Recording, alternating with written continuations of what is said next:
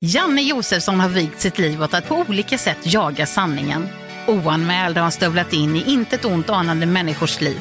Idag bor Janne på hemlig adress bakom en skottsäker dörr och tar aldrig emot besök. Men det ska det bli ändring på. För i den här podden så är det Janne som inte vet vem som ringer på hans dörr. Herrejävlar vet du! Alltså, det är inte klokt. Hur många pinnar har du? Pinnar. Alltså hur många olika människor har du? Knullat med. Ja. Vad flinar du åt pepparkaksjävel? För det var vad en patient sa till mig när jag räddade livet på honom. Jag måste gå på toaletten och pinka.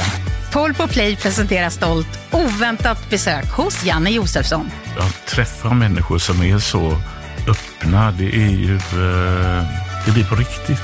Det blir på riktigt. Oväntat besök hos Janne Josefsson finns där poddar finns.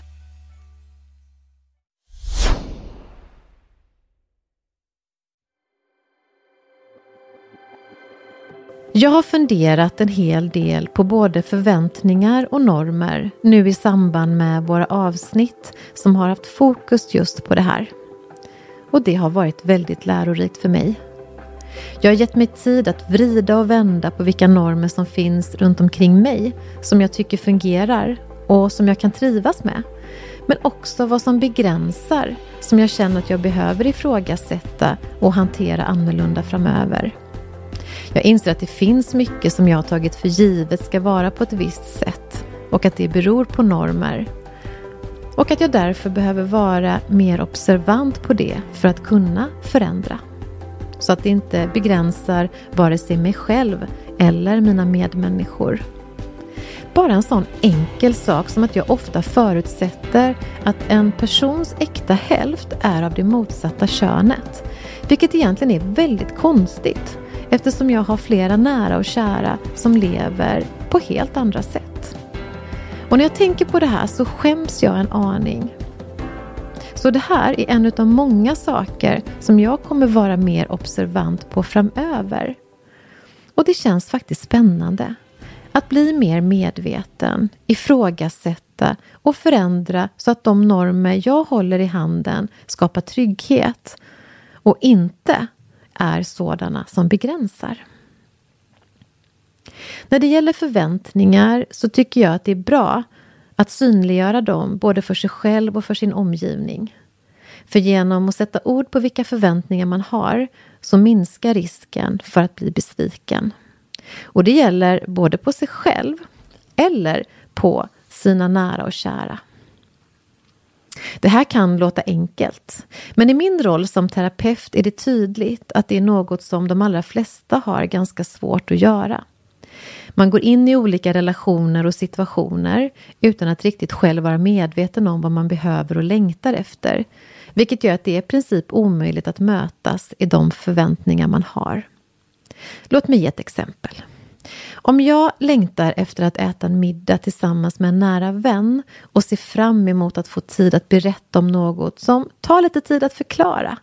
Där jag önskar få lite tips och tankar kring hur jag kan tänka kring det som jag går igenom. Det finns en outtalad förväntan på att min vän ska lyssna, ta sig tid och att det ska vara en kväll med fina samtal. Har jag tur har min vän samma tanke och idé och då möts vi såklart. Men sannolikheten är ganska liten att vi går in i en situation med exakt samma behov och längtan. Vilket gör att risken är stor att man blir besviken när man inte får det som man längtar efter. Vännen som inte känner till mina förväntningar kanske tar med två jobbarkompisar till middagen för att liva upp stämningen lite extra. Ju fler, ju roligare, tänker min vän.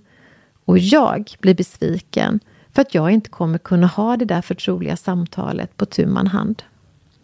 Hade jag bara berättat för min vän när vi till exempel bokade vår träff vad jag längtade efter så skulle jag till största sannolikhet få precis det jag önskade. Eller så skulle jag fått reda på att min vän tänkte ta med fler personer och kunde i det läget lägga undan mina förväntningar på ett sårbart samtal just den kvällen och kanske få till en annan träff med min vän där vi skulle kunna samtala i lugn och ro. Ganska enkelt ändå. När man är tydlig med sina förväntningar finns det en chans att man får det man längtar efter. Om man däremot inte är det, då är det snarare tur att man möts i det man behöver. Men det startar i att själv förstå vad det är man längtar efter. Sen behöver man uttrycka det till dem det berör.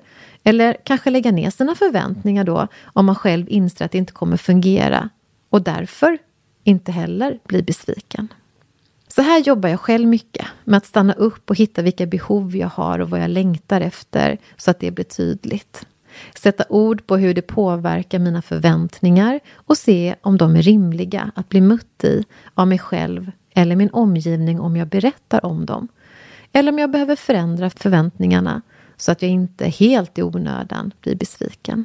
Kanske kan det vara något som även du tycker är spännande att utforska vidare för att ge dig själv förutsättningar och på så vis slippa gå runt med besvikelse.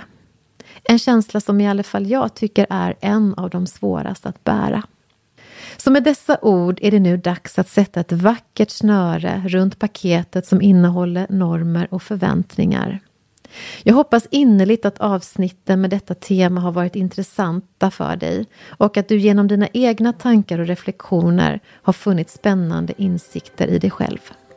För nu är det nämligen dags att ladda om för nästa tema som kickar igång med nästa avsnitt om en vecka. Då kommer vi ha fokus på ett stort och viktigt ämne som handlar om hur det är att leva med en sjukdom.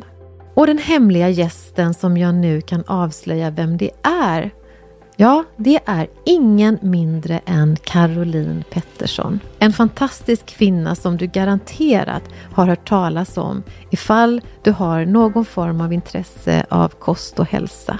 För hon är en otroligt omtyckt dietist som dagligen genom föreläsningar, coachning och sina sociala kanaler inspirerar massor av människor till ett hälsosamt liv som inte behöver vara så krångligt och komplicerat. Hon älskar träning, potatis och Polly.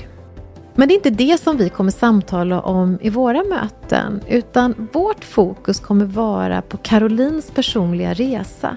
Från att ena dagen vara frisk som en nötkärna till att nästa dag vara inlagd på sjukhus.